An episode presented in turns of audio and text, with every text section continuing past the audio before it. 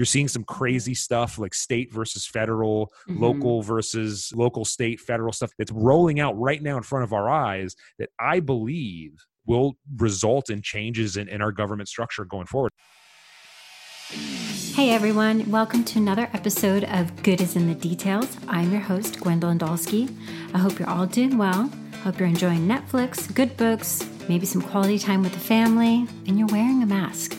This episode is a continuation of my conversation with Dahlia Schweitzer.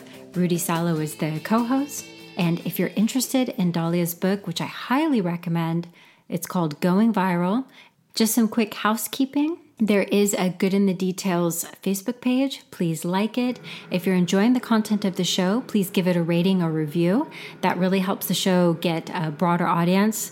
Share the episode, any episodes you like. If you have any comments, any feedback, any ideas, get in touch at goodisinthedetailspod at gmail dot com or send me a message on Instagram, or you can tweet me at gdalski. That all works. Okay, now here's the interview with Dahlia. What I'm worried about, another thing that I'm worried about is uh, yeah, I, I'm obviously worrying about the other and how this virus is uh, weaponizing um, hatred of the other. But the other thing that I, that I worry a lot about, and I've been seeing some evidence of this online, is um, religious fanatics. I, I do think religious fanatics are, are probably happy about this. I think that they do, they are going to use this as a tool against homosexuality, against anything that, that they believe is anti-Christ, anything that they believe is, you know, against God's word, and this is punishment. And, you know, but frankly, a lot of them want the end of days. A lot of them think that the plague of locusts that's hitting Africa and the Middle East right now and everything that's happening, I think there's some serious fanatics out there that are secretly happy, happy that this is happening because it's just more evidence of, oh, no, no, Christ is around the corner. Do you, are you guys worried about that too? Christ is around the corner. Oh my I, God, that is scary. I, I only agree with you halfway. Okay. Um, because I feel like we're going to, like, I think maybe now we're at the moment where we're at that sort of like the peak sweet spot for that. But then I think as people keep dying, I'm not sh- like, I'm quite curious to see like all those churches that insisted on having services on Easter, you know, what's going to happen in two weeks? Is there going to be like this massive fallout with like Corona cases? Just, you know, I mean, you saw what like with um, Mardi Gras in New Orleans, right? Yeah. Where there was just like mm-hmm. this huge spike as a result of Mardi Gras. And like all these people who insisted on going to church and who were like, Jesus is going to protect me. It's like in two weeks, are those numbers going to hit? And then it's going to be like, oh, but Jesus didn't protect you. And then will there be a backlash against, you know, everything that you were saying? Uh, it's a, that's a good, that's a good point. I, that's very, very interesting. Oh, I, man. I, Can you I, imagine you go I to church saying that Jesus will protect me and then you get COVID? And, I'm sorry. I'm sorry. It's not funny. No, it is funny. I'm sorry. But it's, it's, it's, it's crazy. I mean, all these states that have the stay at home order asterisk, unless you go to church, right? Because apparently church is this like safe virus-free space. But also just to go back to the homosexuality thing, um, the health minister in Israel initially yeah. said that, you know, coronavirus was because of homosexuality. And now he and his wife have it. Yep. So, imagine, imagine the mind F that guy's going through. Right there. I mean, he's gotta be, he's gotta be questioning a lot of things. You know, any weird thought he had previously, he he's definitely staying up at night thinking about that. I should not be laughing about this. I'm not laughing about anybody getting coronavirus. Although I do think that he, when he said that, I, I, it was extremely offensive. And hey, maybe there is a God because he got COVID, and uh, the, maybe this is a way to prove up that this can affect anybody, you know? And you you read about um, Liberty University, Jerry Falwell's institution, yeah. where he insisted on opening up the school because he was like, everything's going to be fine. And he opened up the school, and then it was like, Corona was everywhere. And now they're getting sued from all these different parents. And it's like, so I don't know. I, it might It might go through the other side, rather than there's a backlash against all these religious um, kind of institutions. Now, from well, your mouth to God's ears, Dahlia. Uncharted territory. There was a there was an article in The Atlantic that talked about how this is revealing a political divide, that who is paying attention to the orders or how somebody is responding to this is actually revealing their politics as well. Yeah. So that's also just a really creepy thing. It just drives me absolutely insane that this is not a political issue. It's not a religious issue. This is just a science thing. This is how viruses work. Just a basic understanding. Well, I mean, one of the things is that some people were on far, this is far fringe, right? We're saying that this was a conspiracy by the left and the media, that all of a sudden the numbers just shot up. They were really high. Therefore, the media just wants to take Trump down. They don't want him to be reelected. And I'm just thinking, my God, they don't understand how a virus works. They don't believe in science. I mean, it's remember, just, right? There's a lot of extremely on the right religious groups that still believe that um, they're actually the true Israelites, that the white Anglo-Saxon man is the, is the twelfth, uh, is the missing twelfth tribe of Israel. And they have these, and that they descended from Adam and Eve, and they have these ideas of coming all the way down. I mean, the st- if you if you peel away a little bit of the onion on the crazy that's in this country, you'll be shocked about what's out there. Because I have, and I, I've done it for a lot of the projects that I've worked on, and the, the screenplays and the books and all that other type of stuff, because I'm fascinated by these, you know, people call them fringe groups, but they're they're really not that fringe. I mean, there's a lot more of them in our society than we than we think about. And I, I even saw a report a, a couple of days ago of white supremacists saying, hey, if you get coronavirus, uh, go sneeze on the cops, go sneeze on black people, go sneeze on Jews, go go use this as a weapon against those people. I mean, so like even the ones that, that see that coronavirus is real, they want to take it and weaponize it. I mean, the world is filled with crazies. I hate to admit it. But no, it I, I even I wrote a blog post about that, about the, the white supremacists who want to like weaponize corona. Um, yes. Yeah, It's the whole thing is, I mean, they're just the layers of insanity is mind blowing. You know, it's funny. I do want to just kind of piggyback on what Gwen was saying about how the adherence to the, uh, to the, to the state orders is really showing your, your uh, political sway. We, uh, if you consider yourself a liberal, right? A lot of people think, oh, those liberals, they don't follow laws. They're a bunch of non-law abiding citizens. They're a bunch of hippies that don't like law and order or society.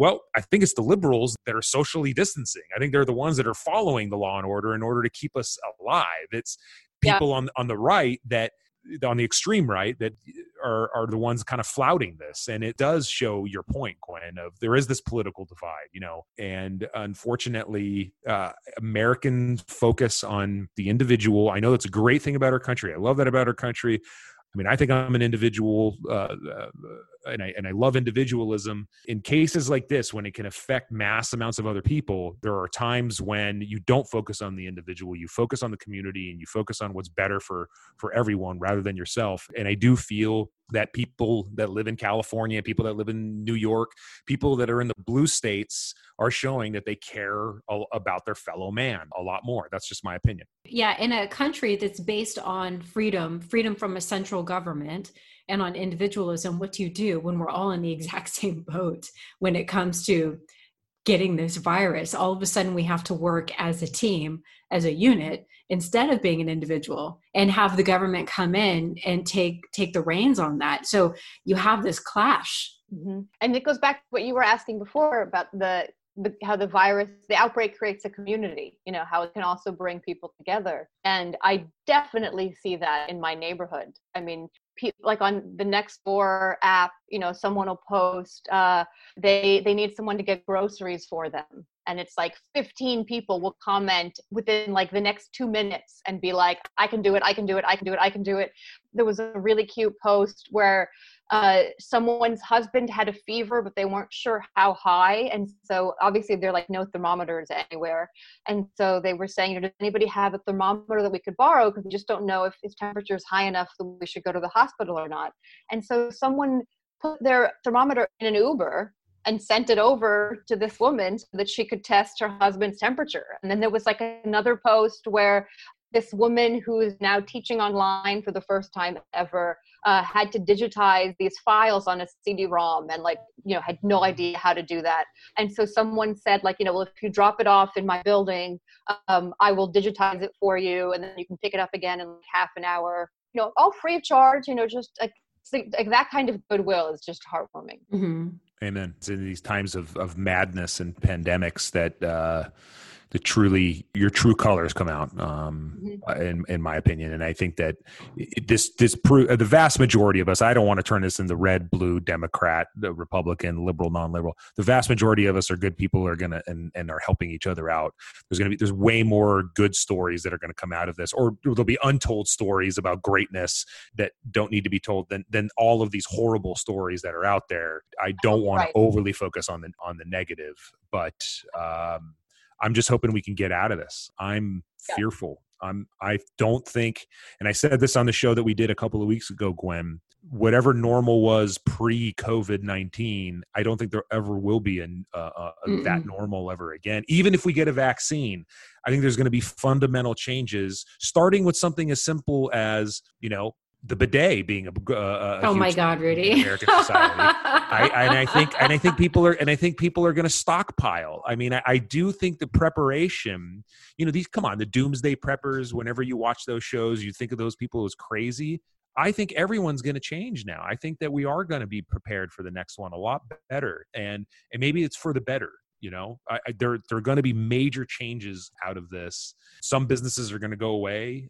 Some business, some there'll be some new businesses that come out of this. I think um, there'll be new businesses. I mean, what we're using right now, Zoom, that's going to be, th- there's probably going to be more things and more sophisticated ways to, I'm sorry, Zoom, there'll probably be more things coming up like this. But I did learn, I so I've been wondering why toilet paper has been hoarded, because I just never pictured that in an apocalypse that people would go for toilet paper. But uh, Chris Hayes on his show, he had a simple explanation for it. It's because people are at home. So for eight to ten hours of the day, you're normally away. So you're using other people's toilet paper, like at work or whatnot. So the reason why people are getting toilet paper is because they are no longer using toilet paper anywhere else. I see you're thinking right. about this, Rudy. I, I, I just, I still, I, the, the whole toilet paper thing is still shocking to me. I'm just. No, I think, I think that's part of it for sure. Um, and then there's also the element of control. So it's like when there are ninety-nine things happening in the world that you can't control, but you can control the, this one thing, you are going to focus on that one thing. So it's like the world may be going to hell, but I have twenty rolls of toilet paper in the bathroom. So it's like, that's the one thing I can control. So I think it's a combination of those two things. And obviously the toilet paper doesn't go bad. So it's like, you know, it's easy to stock up, et cetera. That's a good point. That's Dahlia, did you, did you ever see toilet paper being a thing? Cause I had no idea this was going to be a thing. No. And also people, um, toilet paper is like just crazy to me. Cause again, it's like, well, if we're stuck at home and you're running out of toilet paper, you can always, you know, you can jump in the shower. Like this is right. like a life or death situation. Right. Um, but also like all the people stocking up on bottled water when it's like, you know, all these people keep coming out and saying like, the water's not going to get turned off. You're going to be okay. And I have a friend who just got like a fifty-five gallon drum of water. And it's like, I think we're okay on the waterfront. Okay, um, so, so lessons from this pandemic. Um, what should be the things that, that you need to stockpile on? I say number one is White Claw, because when I went to the store after they shut everything down, White Claw was done. I mean, you can't find White Claw anywhere. So next time a pandemic happens, grab the White Claw. What what have you guys learned that you need to grab? Um, I feel vindicated in the fact that I had a little stockpile of cleaning products for the home. Okay, okay. Cleaning products, definitely. What about you, Gwen? I still haven't. Because I've been on maternity leave, so I haven't been out in the world and seeing all of the madness. I don't have an answer. Sorry. So did you? Oh, and okay. pasta. No, pasta. Always pasta. Have lots of pasta. Pasta is huge. Well, that's um, an, well because I was getting ready to be at home for a while, not be able to run errands. Yeah, so yeah. I had actually stocked up on some stuff, but something like just staples. I remember before things went crazy, I had. I remember I bought some things like I didn't get pasta, but brown rice, because if you have rice, I mean, you can make things forever, but I'm using Amazon a lot now, and Amazon mm-hmm. is running into some interesting problems because you have people in the warehouses that want to, you know, unionize or not get sick. And what kinds of things should they be, if they're risking their life, what kinds of things should they be stocking to run around and make sure everybody gets in the mail? Like, should that be monitored? I'm fearful that if this stay-at-home order continues to go, uh, this super hardcore draconian one goes on for a number of couple of months, Uh, I mean, grocery store workers are getting sick, and there's meat packing. There's a, South Dakota, their governor is this hardcore libertarian who do, who has refused to do a stay-at-home order. And South Dakota has one of the highest incidences of a coronavirus outbreak in the entire nation. And there's an, a big, huge pork packing plant there that is completely shut down because all their employees are sick, and all the meat packing that comes out of South Dakota is going to affect, is going to have a ripple effect of all the meat um, distribution throughout the entire country. So soon enough, um, we're, Amazon is okay for right now. The grocery stores are okay for right now. But soon enough, there's going to be stuff that's not going to be there. And if we're right. still at these stay-at-home orders, and and and there's not some kind of vaccine or some kind of treatment soon, I think the worst is still yet to come. Like, I really believe that. Things need to, if you haven't stocked up yet on stuff because, oh, we're, you know, you're thinking we're getting towards the end of this thing, we're going to be out of this soon. Do not have that attitude. That is a very dangerous attitude. Assume that we're going to be here for another six months, prepare for that, and hope that we don't. That's my opinion. I really am that worried about this. Well, and if we, there's no vaccine, then there's no, there's no way. It's still so highly contagious. So without a vaccine, even if the numbers go down, everybody's still vulnerable. Correct. No, as soon as you walk out of the house, it's just going to spike right back up again. So eighteen months. eighteen months is what they say the earliest we'll get a vaccine. If you're not prepared to live in your house for eighteen months, then uh, then you know I, I I don't know. You know, I'm I'm I don't know what's going to happen. Dahlia, what, what's going to be part two of your book called? The, your last one was called Going Viral: Zombies, Viruses, and the End of the World. Is it going to be called What's It Really Like to Live at the End of the World? Or what's what's what's part two? What is it? I'm fast. You got to be writing part two right now. Um, it's actually funny because I'm trying to finish the book that I was working on prior to all the corona, um, which is haunted houses. And it's kind of hard to get in the zone because it does feel a little bit out of touch with what's happening. I mean, it, you know, it's it's evergreen. You know, it's like haunted houses. It's like, it's it's still relevant. But um, it's funny because I started putting together a proposal for an article. It's titled, It Gets Worse. Awesome. Oh, fucking awesome. That's really, um, that's great. So I don't know. I don't know. I have, um, I have a friend who's interested in co-authoring a book that kind of looks at Corona. So it would be kind of like a mini, like a mini case study follow-up to Going Viral. You got to do it. You have to do it. My obsession with dystopian writing and uh, in, in in the screenplays and the right and anything that I've ever written is, well, what what is our what when either the virus is under control or parts of the world are wiped out or things have really changed, what does our what does our new government look like? What does our life look like? What are the what what's the daily life of the individuals that live in that? in that new world. And I'm not talking, I mean, I don't, you know, I don't believe in zombies. I don't believe in that whole world. I, I'm I'm fascinated in what's the, what's that next, you know, I, I like to call in all of, in every writing that I have, I have this new country. It's called the New United States. What's the New United States going to look like in that next uh, post world? And I'm fascinated by government structure. You're seeing some crazy stuff like state versus federal, mm-hmm. local versus local, state, federal stuff that's that's rolling out right now in front of our eyes that I believe will result in changes in, in our government structure going forward. I really believe in that. And and I'm curious to hear if, you know, if that's something you guys might touch upon in this corollary supplement to your book. Yeah. So the, the current working title is Death Goes Viral. Uh, the coronavirus pandemic and visual trauma in popular culture. But what one of the things, one of the main things that I'm looking at is, yeah, that it's it's so much worse than any of these outbreak. Like if you if you were pitching a movie to Hollywood uh, in you know twenty fifteen, and you were like, okay, there's going to be this like global outbreak, and the president's going to refuse to take it seriously, and the president's going to hold press conferences with the C E O of MyPillow, and people are going to refuse to like stay home and follow the rules of social distancing, and states are going to try to buy ventilators, and the, the federal government is going to like, basically steal them. Um, and the federal government is going to give like one hundred seventy broken ventilators to California. I mean, any Hollywood executive would be like, this, that's ridiculous. That's ridiculous. Like, it's like, that's, it, you know, like it's, it's too extreme.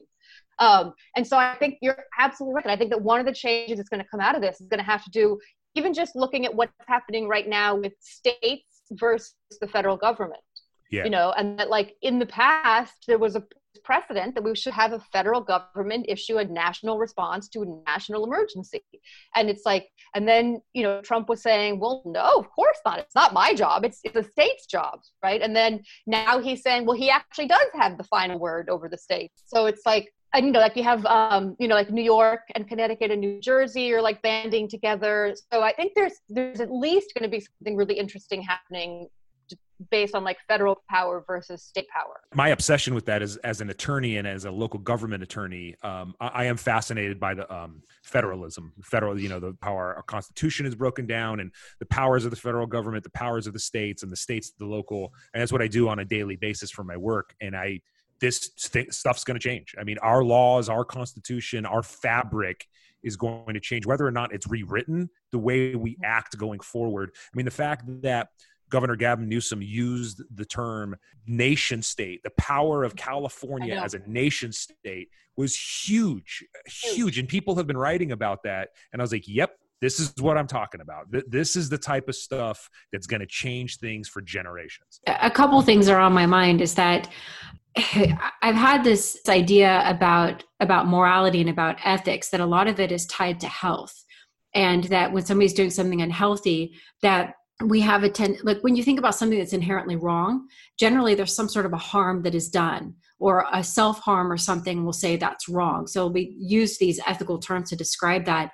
And when you look at something like what happened in Florida with all the spring breakers and then the, the way that the governor responded, that we had not just, just uh, our response to it was also, that's an immoral way to be, but also just in terms of freedoms and in terms of the government, that, I don't know, Rudy, you can tell me this, that generally speak, that no freedoms are absolute, that you have freedoms, but the only time that the government can step in and restrict a freedom is if they, and I think the burden of proof is on them, if they can prove that that is going to harm other people. So for example, you have freedom of speech, but it's not absolute. If you're going to yell fire in a crowded theater, the government has the right then to restrict it because they can prove that it causes greater harm than for you to exercise that freedom.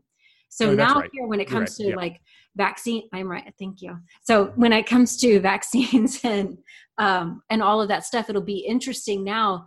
I don't know if it'll be rewritten because it'll still be that same idea. You have the freedom, but it's not absolute. The government has the right to step in and restrict your freedom if they can prove that that will cause a greater harm. It's just that it's crazy because we're talking about a pandemic now. So the freedom now is like walking around with a mask on your face. You know, like we wouldn't normally, like the government shouldn't be telling you how to dress or things like that. Although I guess you can't. Well, if you go, if you go study the uh, nineteen eighteen flu pandemic, the Spanish flu pandemic, actually the city of San Francisco, it's fascinating. City of San Francisco, again, a hundred years later, Um, city of San Francisco was the first city to make masks mandatory by ordinance back in nineteen eighteen. It started there in San Francisco. And who was oh. the first city to put in an emergency order that is really took the virus very seriously? It was the city of San Francisco once again. You know, the whole mm-hmm. country makes fun of San Francisco, oh, the homeless problem and all the crazy liberals, all this. Uh, you you got to take your hats off to them. They are very future focused. They take things very seriously. Sometimes people say too seriously. It doesn't matter. You you gotta you gotta tip your hats off to them. What'll be really interesting, another very interesting question, and it goes to your point, Gwen, is do you have the freedom to not get the vaccine? What is what? How hardcore are the anti-vaxxers going to be against this vaccine? Like what? What's that battleground going to be on a going forward basis? And how they not t- taking the vaccine are putting other people at risk, just like the other vaccines that they don't want to take, like measles and everything with their kids and everything. Mm-hmm. That's going to be another one of the great big battlegrounds that comes out of this, in my opinion. Hmm. Well, you know, will they change their tune? Yeah, I, mean, I don't think so. I don't think those people can change their tune. They can never. They don't. They can never admit that they're wrong about anything because they can come up with anything to support their argument. You know, I, I wouldn't be surprised, and this is going to sound crazy, because coronaviruses came from bats. I bet you these people are going to think, oh, if I take the vaccine, this is a way for me to become a vampire bat. I swear to God, you're going to hear something crazy like that. Well, I, I guarantee it. I guarantee it. Well, another thing that strikes me, and this has to do with your work, Dahlia, is that just how important it is to study, you know, this film history about how taking a look at film can give us this insight of how to deal with today. So a lot of times, you know, people when we talk about what's important in education or what to study or this or that, there's just a few areas of study that really get, there's like this hierarchy and whatnot. And then in times like this, it seems like how important film is or what kind of an insight that can give into our daily lives. And that not only that, but even, you know, Rudy, we've talked about comedy, but how people are turning to entertainers right now in order to relieve us of the stress that's going on. But, but at any rate, I think something that's really striking is how studying these films gives us a window into the politics of today. I mean, again, this idea of other, I'm wondering if as soon as it started to talk about, you know, Chinese virus and this and that, if you were just thinking, oh my God, here it is. Oh, absolutely. And I, um, I'm going to be teaching uh, a section of my Going Viral course in the fall. And I basically, like, as soon as this started, I made a folder for Corona. And I've just been like putting everything in there, you know, emails and tweets and articles and all this stuff, because I want to, I, I already, before it even got this bad, I knew I wanted to make it kind of like a case study, because it literally is everything that I sketch out in the book playing out in real time. And I've even had, um, I've even had some former students write to me and just say, like, this is so wild because this is everything we learned in class is happening in front of us. Um, and one of my former students wrote that, like, his girlfriend is frequently annoyed at him because he's always predicting sort of like what, what the next step is. Mm-hmm. And she's like, how do you know? And he's like, well, I read this book.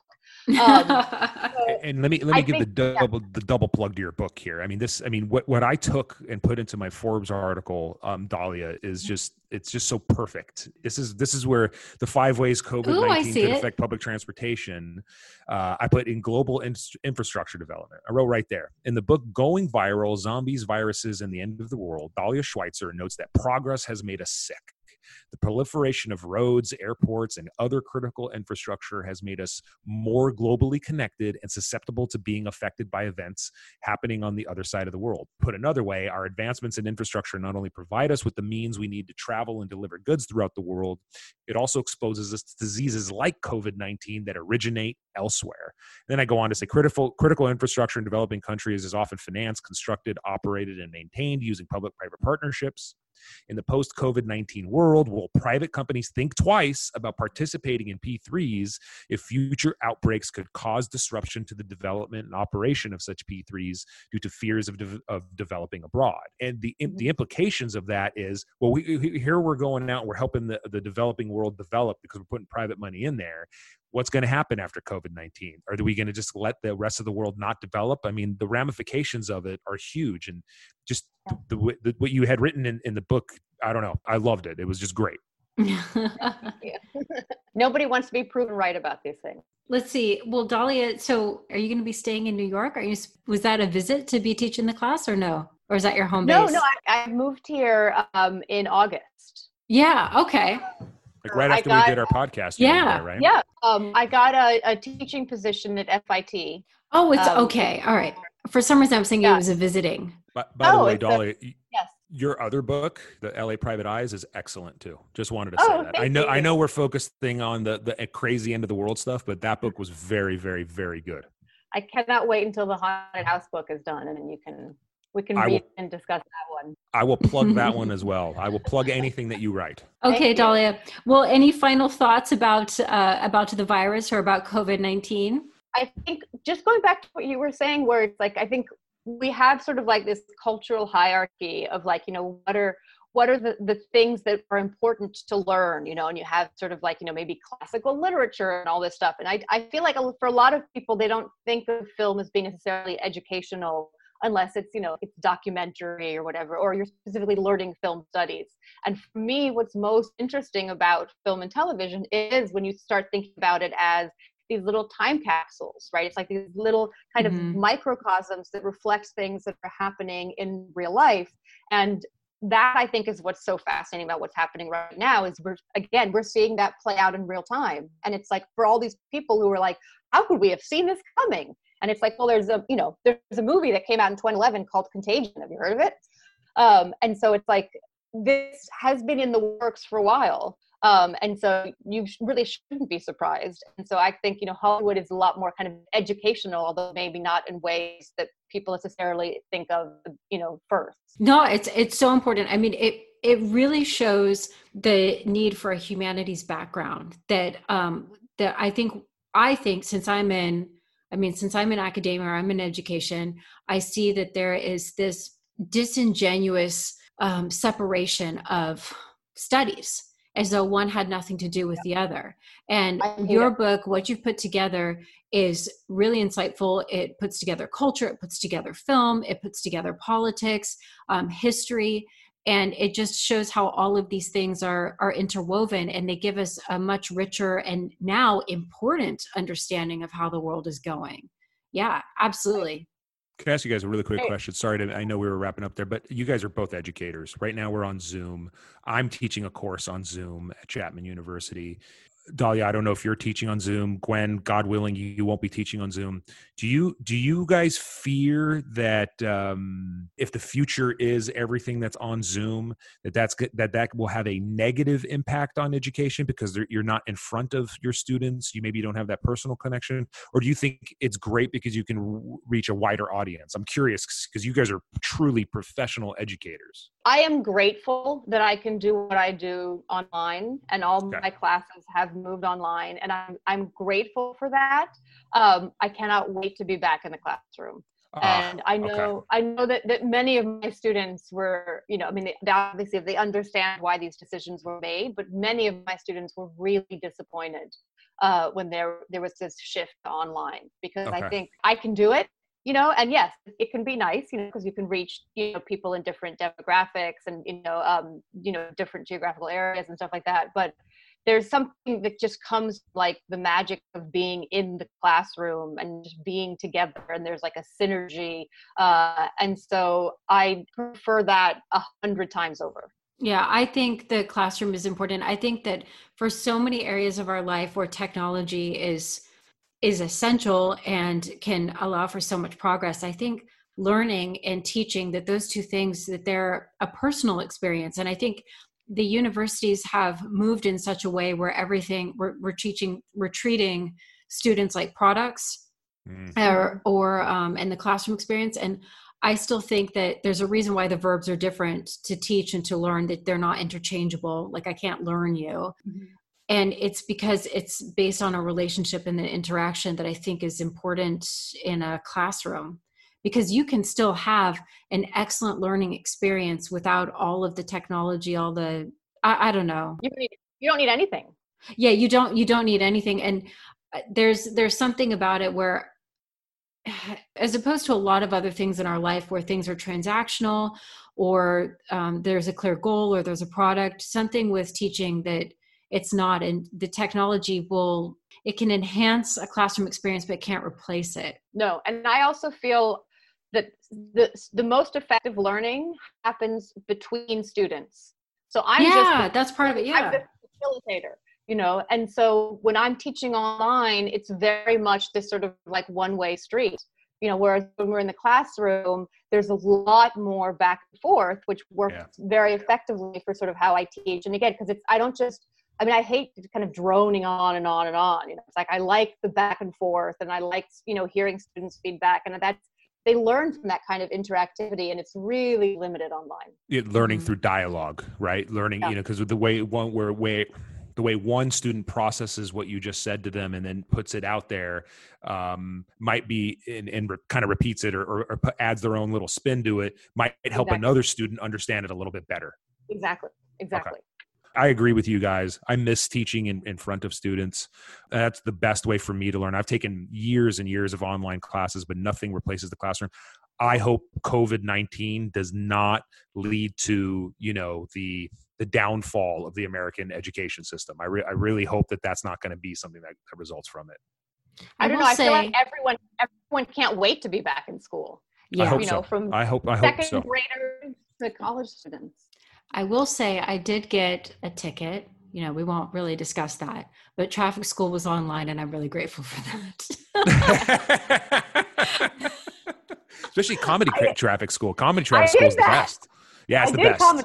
It school, truly yeah. is the best. God willing, comedy traffic school will survive COVID nineteen. I'm I'm for you. I'm for that one hundred percent. But that that would be the difference, because traffic school is just a matter of, here are these things you need to memorize, you need to prove that you know it, and then that's it. As opposed to in the classroom, like I would imagine with film studies, maybe it could be with law, um, but I know with philosophy is an exchange of ideas, and you do a lot of this. So it's it's not the same thing that can be filled out on a Scantron. Like, here's, you know, exactly. you need to know, here's Socrates, here's the day that he lived, here's what he wrote, and then when he died, it won't work. But traffic school, we'll keep that online. It's a good idea. It's a great idea. Great idea. All right. Well, thank you so much, Dahlia. Stay safe. Sure. Thanks, Anytime. Dahlia. Stay safe. Stay in, stay in touch too. And Absolutely. really can't wait to really please let us know when, when this addendum comes out, or this part two, or whatever it is. We can't wait to read it. Seriously. Oh yeah. And I'll send, I'll send you the link to the N B C News piece. Perfect. Please do. Please do. Yeah. Um, but yeah, I'll, I'll keep you updated. Stay safe. Okay. Thank Take you. care, Dahlia. Bye. For sure. Bye. Cheers. Thank you so much for listening. And everyone, thank you so much for the support for the show. It's been a lot of fun. Rudy Salo, thank you so much for being an awesome co-host. And thank you, Dahlia Schweitzer, for doing the show again. Now, at the end of the last pod, I said that we'd do some shout outs. I just want to think about our teachers right now, our fitness trainers, our gyms, the people who keep us healthy in mind and body. So first thank you goes to New Orleans Athletic Club. Another thank you goes to Rosary High School.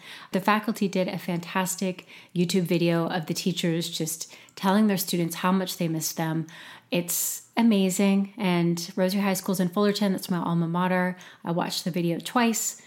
It's kind of a tearjerker for me, because maybe because I'm also a teacher and I'm missing my students and I miss being in the classroom. We also have a thank you to Doctor Robert Wilson, who is a professor of jazz at the University of Houston. And we also have a shout out for Zadie's uncle, Drone Hatcher, at L A Fitness, and he also does independent training. And I want to give a shout out to P J, who does Instagram Live at six o'clock. He does a yoga session. Highly recommend you check it out. His Instagram handle is at P J S A C E. Now, upcoming episodes, we're going to have Tom Keith back. You might remember him from the discussion of toxic masculinity. We'll be Rudy and I will chat with him about his film Bullied. And Jeff Cortese is going to be back to talk about corruption in the time of coronavirus. And if you are interested in joining the book club, I've added another book. Go to patreon.com slash good is in the details. And again, thank you for all of the support. When I asked for some question, when I asked for shout outs for teachers, I got some really sweet responses from former students saying that they are thankful for me. And I thank you.